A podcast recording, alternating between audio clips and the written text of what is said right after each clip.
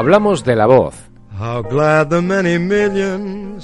Eh, pero no de usted, señor Sinatra, aunque ya que estamos, quédese, por supuesto, que vamos a hablar de la voz.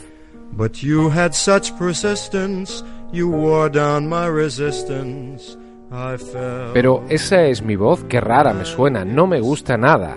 Es la reacción típica cuando alguien escucha por primera vez su voz registrada en un dispositivo de grabación, aunque vídeos y notas de voz en nuestro smartphone hacen que cada vez estemos más acostumbrados. Pero ¿por qué ocurre? ¿Cuál es la voz que escuchan aquellos con los que hablamos? ¿Se parece a la que está en la grabadora o a la que oímos nosotros mismos cuando hablamos?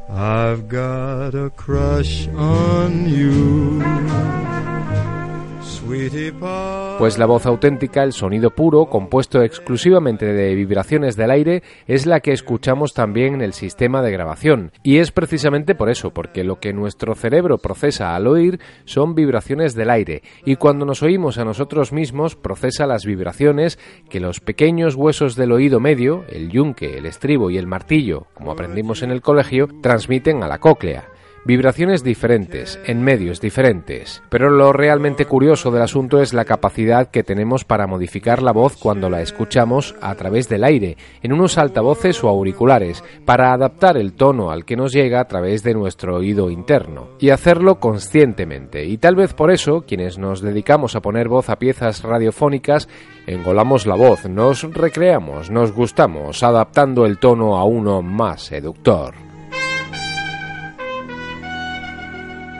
Hablando de seducir, la voz tiene la capacidad de transmitir atracción sexual.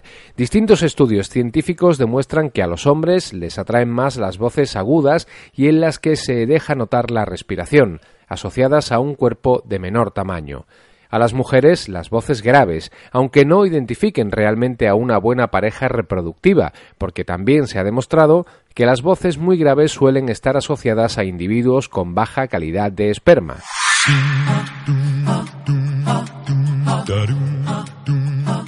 La voz es el órgano del alma, así la define la doctora Rupal Patel, que ha dedicado su carrera profesional a la reconstrucción de la identidad vocal de personas que perdieron la capacidad de hablar o que nunca la tuvieron. Para ello ha fundado Vocal ID, que se dedica a crear voces personalizadas.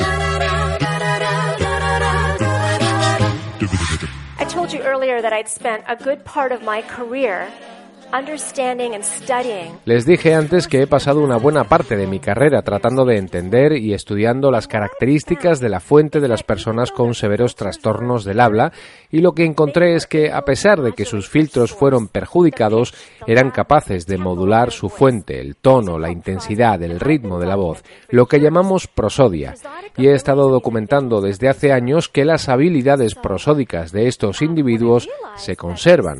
Así que cuando me di cuenta de que esas mismas señales son tan importantes para la identidad del interlocutor, tuve esta idea.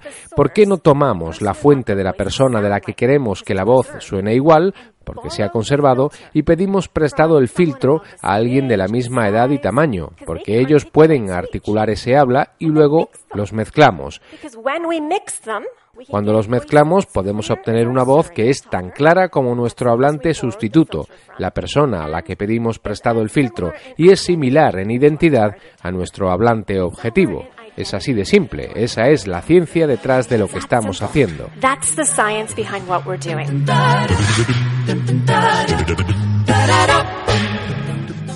Vocal ID se dedica a recoger las aportaciones de donantes de voz de todo el mundo para componer las voces de personas que perdieron la capacidad de emitir la suya propia y que no quieren sonar todas como Stephen Hawking, por ejemplo.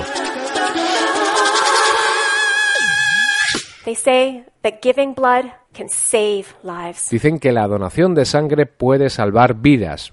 Bueno, pues dar su voz puede cambiar vidas. Giving your voice can change lives.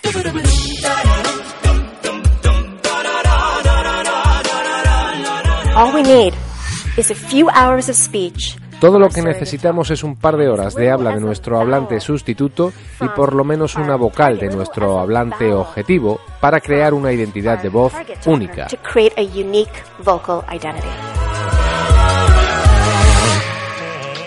Y el resultado es, por ejemplo, este, en el que Samantha dice que no puede esperar a utilizar su nueva voz personalizada para hablar con sus amigos.